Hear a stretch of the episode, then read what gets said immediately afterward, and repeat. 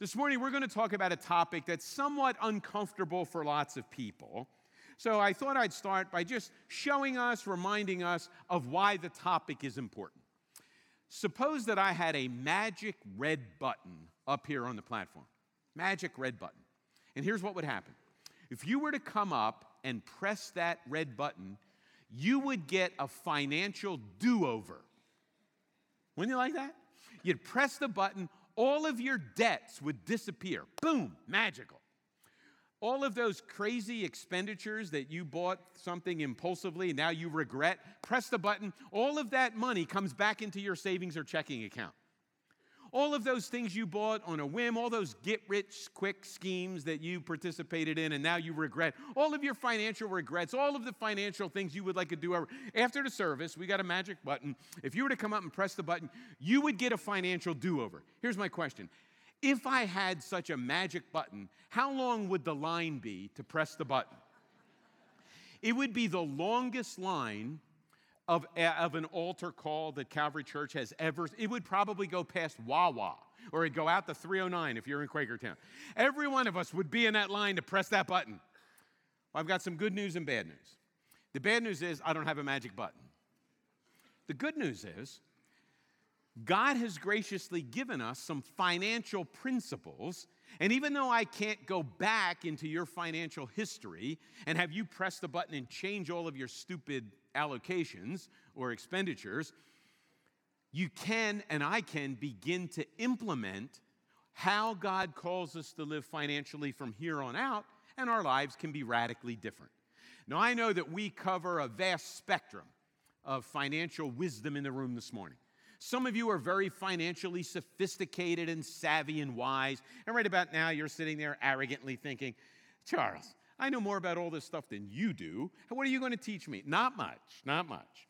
Uh, I am going to share with you a few things God says. Others of you have no idea how to spell financial, and you've never added or subtracted numbers that add up to what the bank says in a lifetime.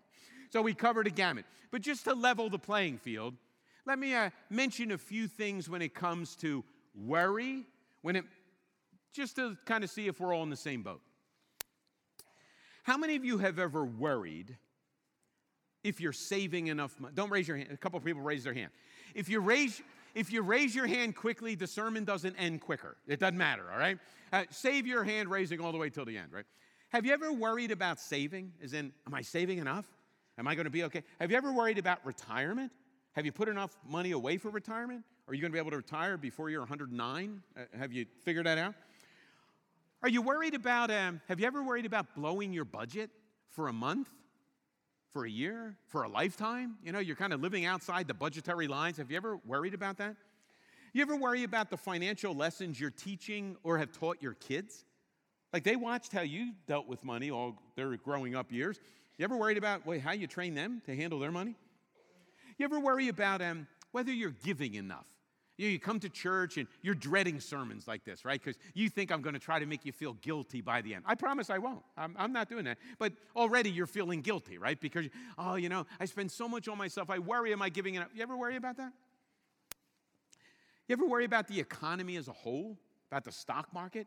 Maybe not these past few weeks, but you ever worry about the stock market? Um, now, rather than ask you raise your hands, here's what I want you to do. Um, every one of us, I know, live with and have lived with financial pressures and stress. So I want you to turn to the person next to you and say this This message is for me, but you can listen. Turn to the person next to you. This message is for me, but you can listen. All right, that's enough. That's enough. Now, I want you to turn to the person on the other side of you because they're feeling a little left out. And I want you to say to that person, This message is for me, but you need it more. You need, tell the person that. Yeah, some of you turned back to the first person and told them that after the second time. I know. Well, here's what we're going to do we're going to walk through some basic financial principles, biblical finance 101. And again, some of you are much further along in understanding biblical financial wisdom, but here's my guess it's easy to forget. And we live in a culture that continually gives us radically different messages. So just going through life, we're being exposed to thousands and thousands of messages that call us to live radically differently than the Bible calls us to live. So for some, it may be a reminder. For other people, this must be this maybe will be the first run through some of this stuff.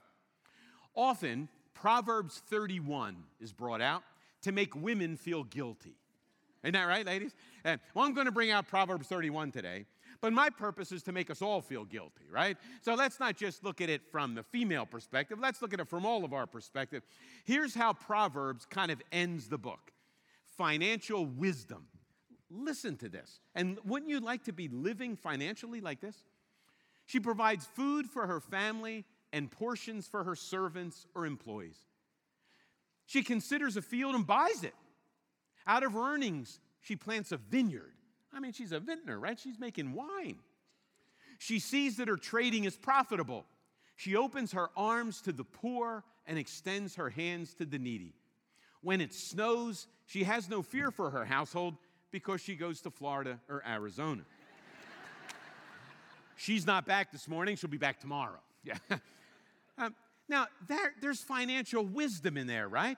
Now, you don't get a lot of the hows and the what's in Proverbs 31. You get a lot of the results of living as a wise financial steward. So, what we're going to do is walk through some of the principles that lead to this kind of destination. So, hopefully, you say, That's what I want. I want to be able to be a good money manager. I want to honor God with what he gives me by way of earnings. I want to be able to minister to people and give to poor, give to the poor and people in need.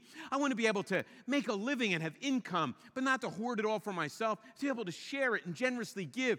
If that's the destination, we'll walk through some principles that may get us there. The first thing that we need is an attitude adjustment. You need an attitude adjustment. Now, we often need an attitude adjustment for life, period. But I know that when it comes to money, we need an attitude adjustment. Here's a verse uh, from the New Testament that gives us the right attitude. Every good and perfect gift comes from above, coming down from the Father of the heavenly lights. Every good and perfect gift comes from God. It's all His stuff. He made it, it's His, and He lends you a little bit of His stuff, not as an owner, but as a steward. And one day at the end, you get a final exam on how well you did with his stuff that he lent to you. That's the right attitude. Now, here's the point. You ever notice how generous people are with other people's stuff? You ever notice that? Like, for example, the free coffee at Calvary Church. You are all incredibly generous. Have you had a cup of coffee yet? Come right over here. I'll get you a cup of coffee. Hot chocolate. Take two. Take them into the service. Kick one over down the aisle. Doesn't matter. Drink the other one, right? Free coffee. Come over and get one. Uh, sometimes we have staff people that say this. Oh, really? You need that book? Well, I don't have a. Charles has a copy of that book. Here, I'll go into Charles' office. I'll get you a copy of Charles' book. He won't mind you borrowing. Yes, I would mind if you burned about my book. Or how about this one? Tools from your neighbor's garage. I don't have that tool. Bob has that tool. We'll go across the drive. Bob won't mind. Bob, you won't mind lending your lawnmower to this person, will you? You won't mind giving him your snowblower for three weeks, will you? I know in the summer I wouldn't. Uh, we're very generous with other people's stuff. That's the attitude. All of your stuff is really somebody else's stuff. All of our stuff is ultimately God's stuff. Now, I know some of you are sitting there thinking, oh, wait just one minute. Charles, you don't understand. I worked hard and put myself through college. I studied hard and got a degree.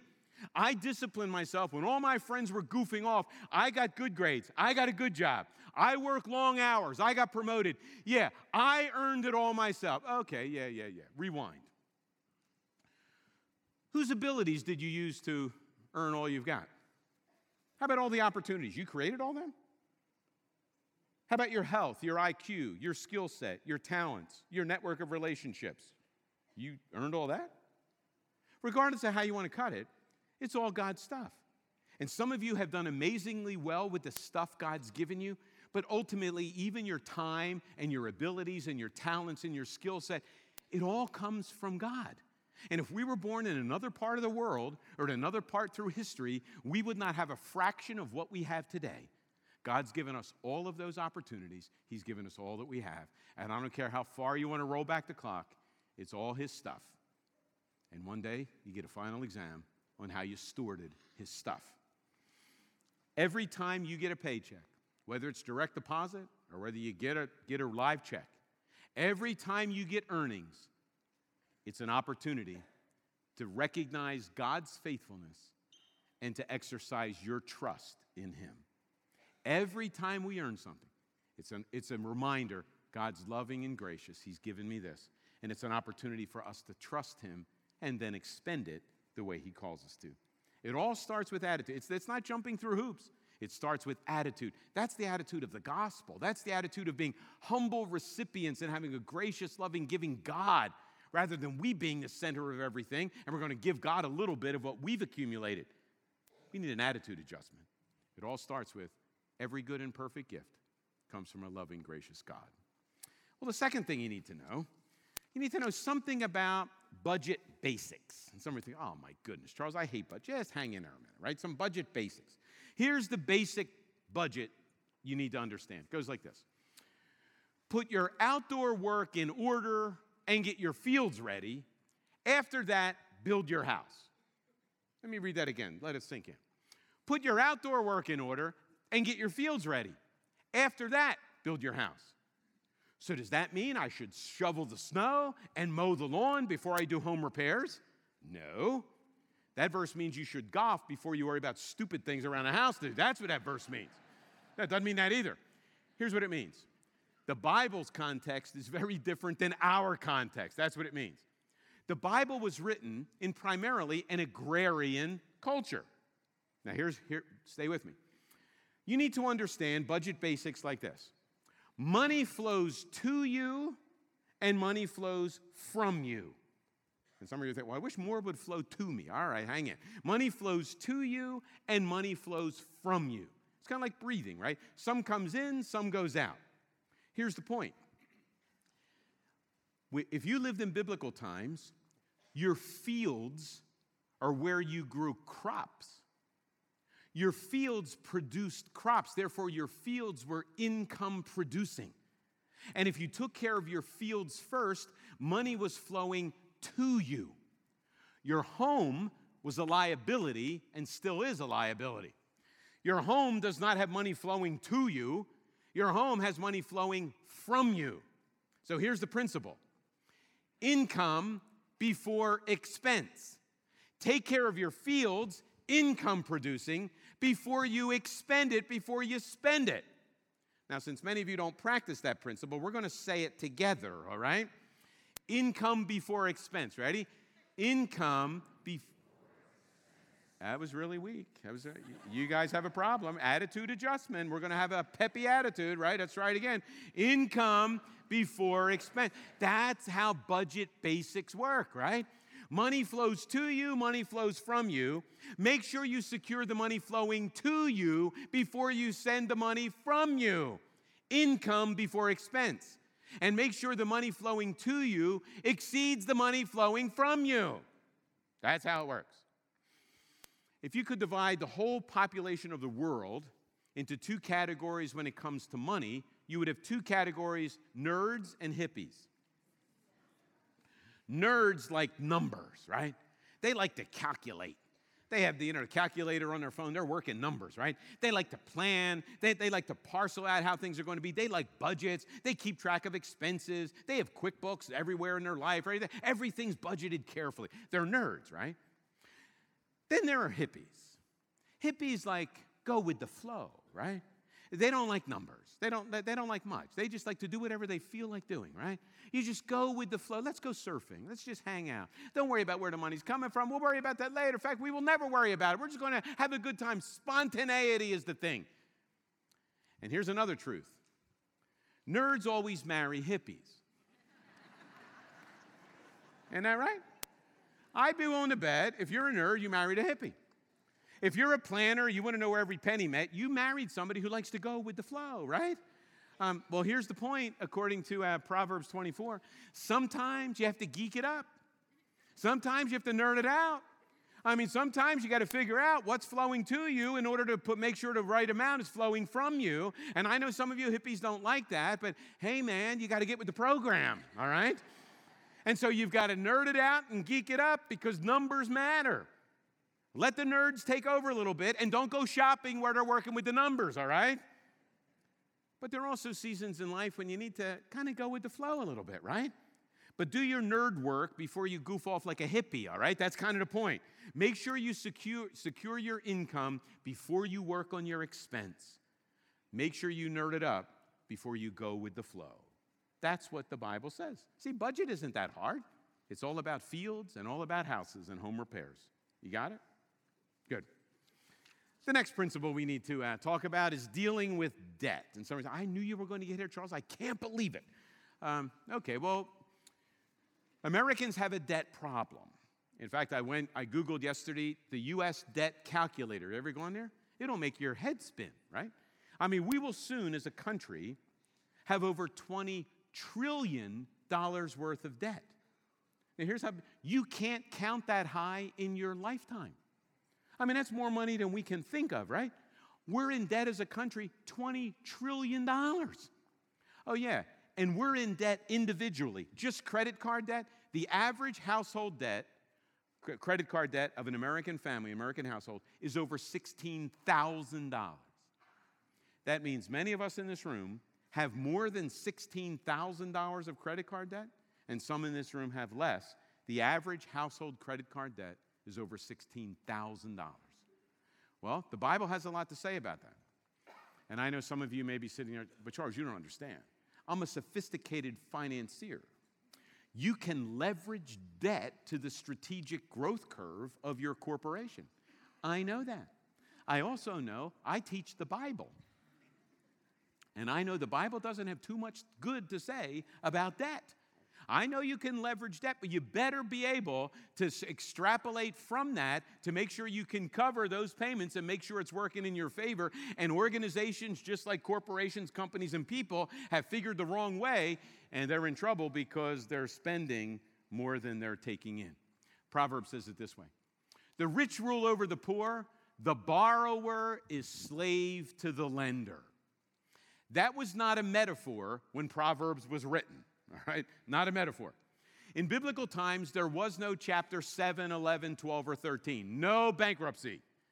So here's how it worked if you were in debt and couldn't make your payments on the debt, your debtor would come and take you as a slave until you worked off the money you owed.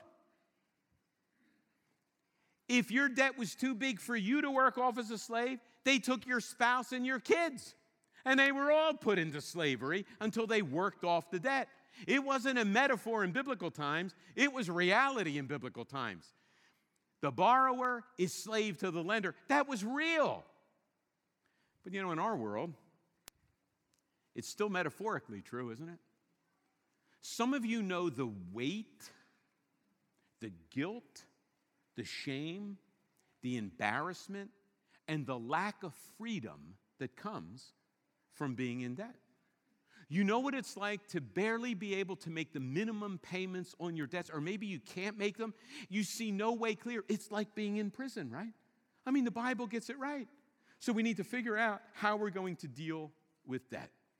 Part of the reason, excuse me, that we get into debt is because we put the wrong thing first.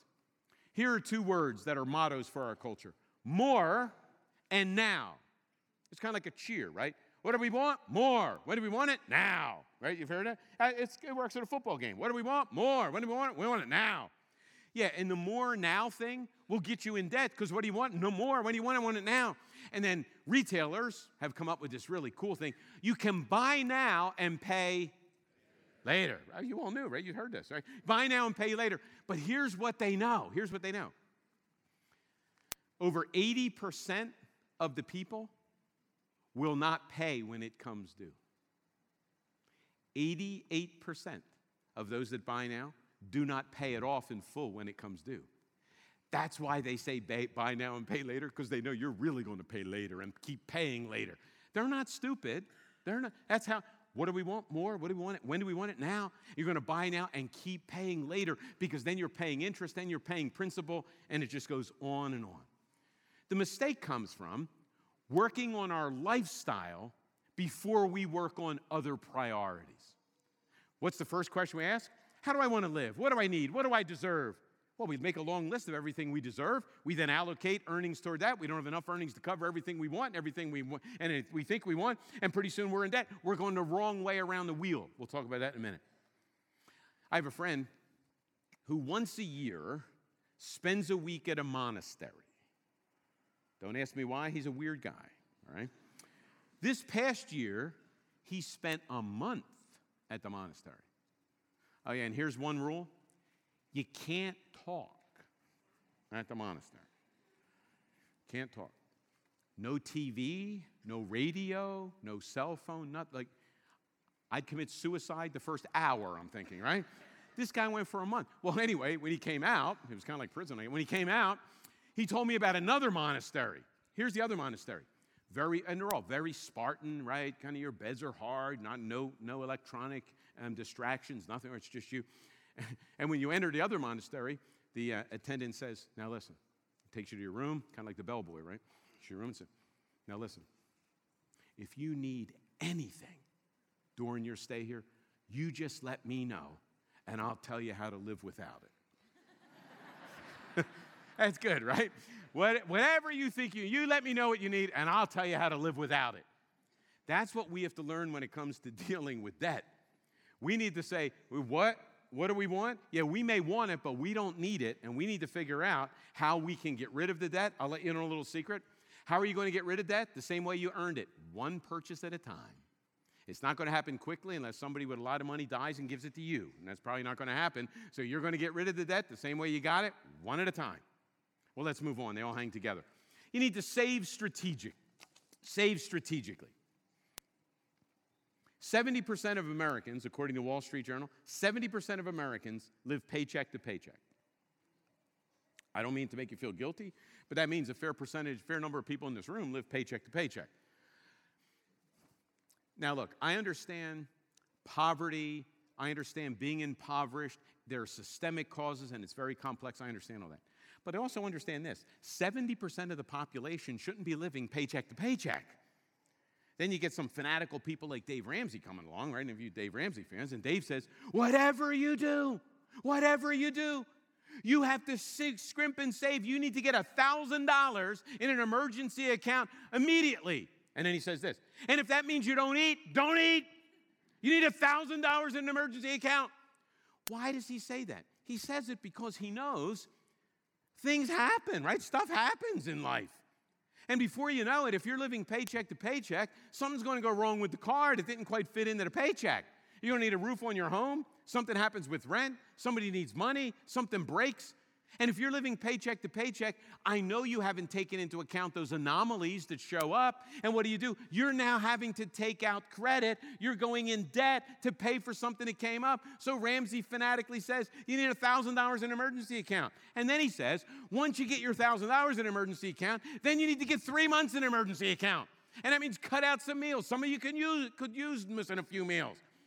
Now, look, I'm not telling you all that. Here's what I'm saying, though. We need to save strategically. Here's how Proverbs says it The wise store up choice food and olive oil. Remember, an agrarian culture. What does this verse say? Through hard work, discipline, and good stewardship, smart people save. Stupid people suck down whatever they bring in. That's what it says. And then some. Smart people save. Most Americans don't have hardly any savings. 70% live paycheck to paycheck. We're not following biblically sound financial wisdom. Sometimes people say this, but Charles, you don't understand. My living expenses eat up all my earnings. You ever feel like that? My, my living expenses eat up all my earnings. To which, what I, to which I would say, well, you need to scale back your living expenses. How do we often determine our living expenses? By saying, how do I want to live? What's my ideal life? What kind of house do I want? Where do I want it to be? What kind of car do I want to drive? What year do I want it to be? What do I want the accessories to be? What kind of clothes do I want to wear? What restaurants do I want to go to? We answer all of those lifestyle questions first, then we allocate our earnings to, we're going the wrong way around the wheel. You see, to understand saving strategically, it's really kind of like roulette. Roulette. I didn't say go to the casino, put your money on the roulette wheel, that's how you live financially wise. I didn't say that but a roulette wheel will help us. All right? If you look at the roulette wheel, you notice you have earnings in the middle. That's the stuff you bring in. That's the stuff from your fields, right? That's called income. Around the outside of the roulette wheel, those are your expenses. At the top, 12 o'clock, you see God. We'll talk about that expenditure in a minute. At 3 o'clock, you see debt reduction. We just talked about that. At 6 o'clock, you see save strategically. That's what we're talking about now. And at 9 o'clock, it says living, what's it say? Expense, living expenses. Now, here's what we often do we first say, here's my ideal lifestyle. Here's how I want to live. Then we say, okay, here's what it's going to take for me to live that way. Up, oh, I don't have enough earnings to live that way. I've got to borrow money to live the way I want. That's wrong. You're going the wrong way around the wheel. We start by allocating earnings to lifestyle, then we go counterclockwise around the wheel. No, no, no, no. Earnings need to go clockwise around the wheel. You first take in earnings, you say, What is God requiring based on who God is and what He's given me and my good stewardship on my final exam? What should I be giving to God? What should I be doing about debt reduction? What should I be saving? Then, after you've done all of that, you say, Now, with what's left, how should I live? That's how you run around the roulette wheel. That almost sounds un American, doesn't it? What are, you, what are, you, talking about, Charles, right? Didn't you remember the cheer? What do we want? More. When we want it now. You're, yeah, and I can guarantee you, if you go from earnings to your ideal lifestyle, you will save very little, you'll probably have debt, and you'll give God a little tip of leftovers at the end and feel good about yourself for doing it. Oh, yeah, you probably won't do real well in the final either. Look, I'm not trying to make you feel guilty. I'm just saying the Bible has a lot to say about money. And what the Bible has to say about it is pretty sound wisdom. Earnings, God graciously gives them to us allocate them according to the principles he gives, and make sure you go clockwise, not counterclockwise, around the wheel.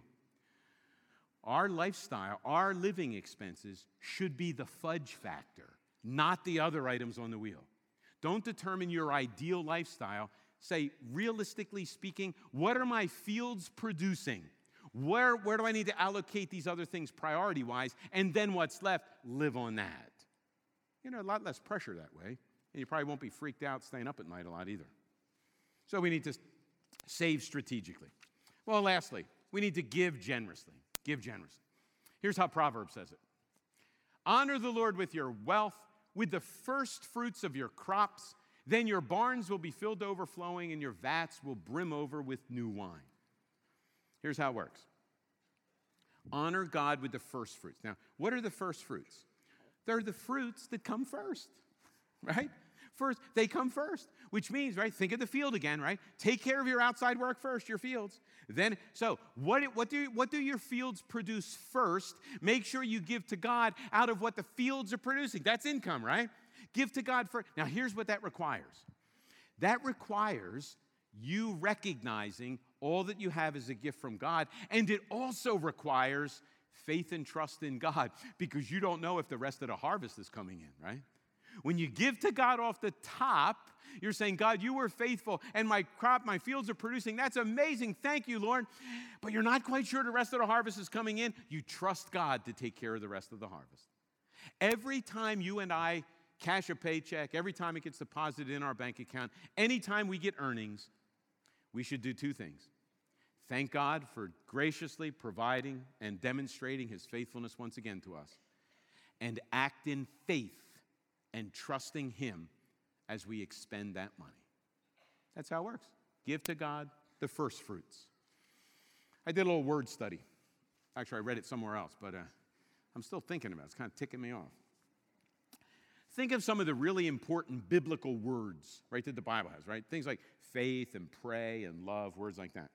Um, you can't tell everything by how many times a word is used in the Bible, but you can tell some things.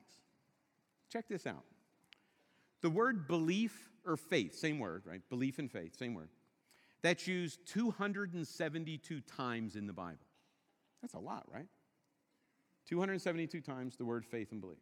The word pray is used 371 times. Pray, faith, love, right? The word love is used 741 times. Love is used like twice as much as pray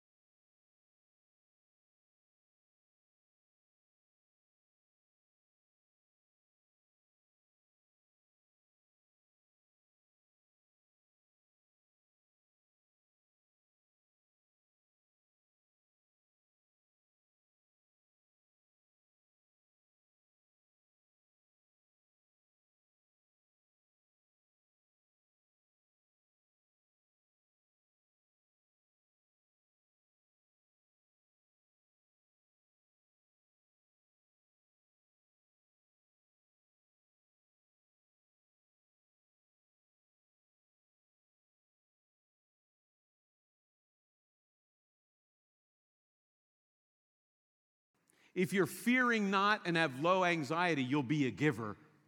Giving is kind of the symptom underneath all of those other marks of maturity and vital signs, right? I can prove it to you. Here's a familiar verse, isn't it? For God so loved the world that he gave. There it is. God loves, God gave. What did he give? He gave us his one and only Son. That people like you and me, as sinful, separated, and alienated from God and other people as we are, if we put our faith in him, then the gift of Jesus covers all of our transgressions, reconciles us to God, to ourselves, to other people, and to the world. And it all came because God gave. Giving's pretty important to God, don't you think? So I'll tell it to you like this You and I will never be givers if we gaze at our ideal lifestyle. That'll never happen. Because you want to know something? We live in a more now world, right? What do we want? More. What do we want it now? As, if you look at your ideal, your ideal lifestyle just keep growing, growing, growing. You'll never be a giver if you gaze at your ideal lifestyle. You'll never be a giver if you gaze at your savings, right? If you think you find your security in your savings, you'll never have enough in your savings. You'll never be a giver if you look at all the things that you want and all the things you think you need but don't have. I'll tell you how you be a giver. You gaze at God's gift for you, Jesus Christ. You gaze at the price God paid to reconcile you and me to Him, to forgive us and restore us forever. If you gaze at God's giving and God's gift, you will be a giver, and so will I. So maybe the symptomatic vital sign underneath a whole lot of other vital signs that we've talked about, maybe the symptomatic vital sign under all of them is the symptom of giving.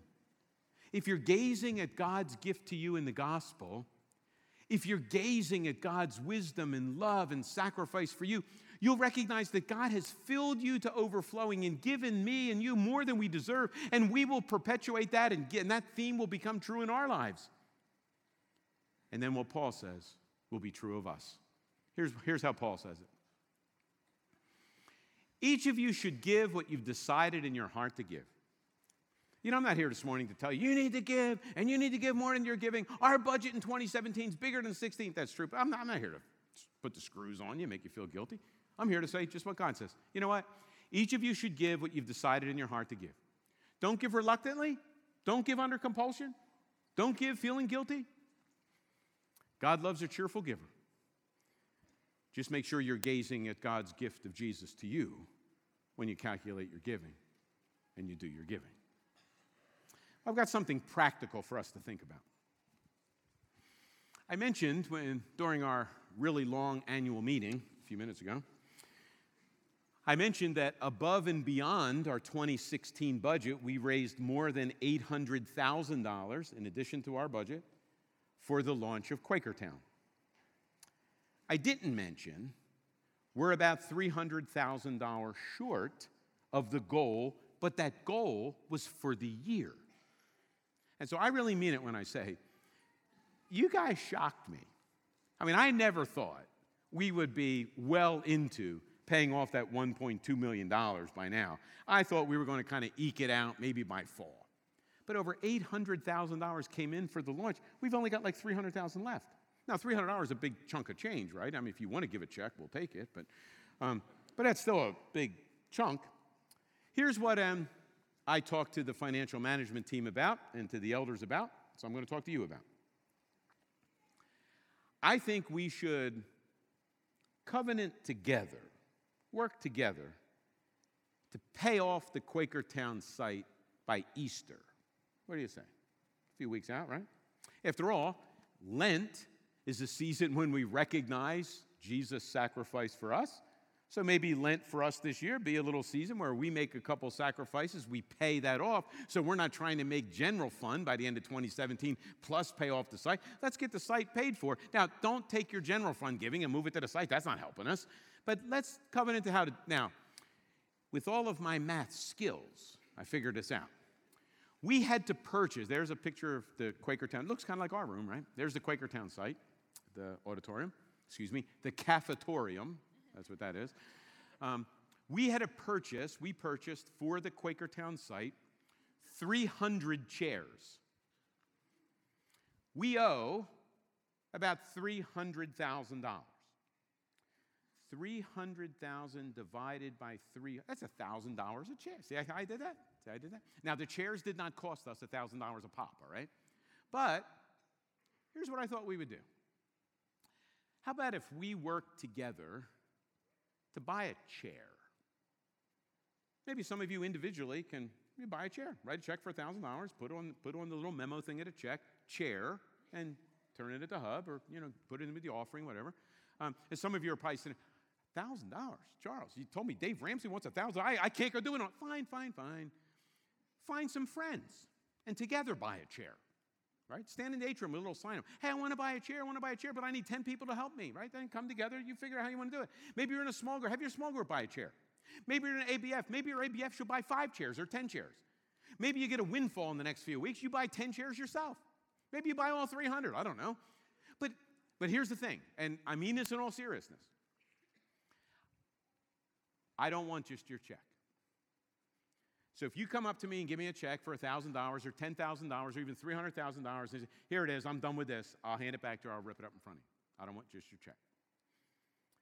Here's what I want I want you to buy a chair, either individually, as a married couple, as a family, as an extended family, as a small group, as an ABF, as just a group of people, right? Go together to buy a chair. And I want you to buy a chair, but I want you to commit to pray for the people that will sit in that chair every week for this next year. If you give me a check and you're not going to pray, we don't want your check. Oh, yeah, and by the way, since we're sending over 300 people to Quakertown, there's some empty chairs in this room too. These chairs are already paid for. You can pay for a Quakertown chair and pray for the empty chairs in this room too. Not that we care primarily about getting butts in a seat. We care about lives being transformed, people connected in community, and in living in mission with Jesus. That's what we care about. And bodies in chairs represent the difference that the gospel can make in someone's life. So, what do you think? Between now and Easter, can we work together individually, as families, extended families, small groups, a network of friends, an ABF, just a group of people? Can we work together to pay off $300,000 by paying $1,000 for 300 chairs. We get it paid for. And by the way, we pray for the people that will sit in those chairs. Two services every week for a year. And we pray for the people here too. Let's stand and pray.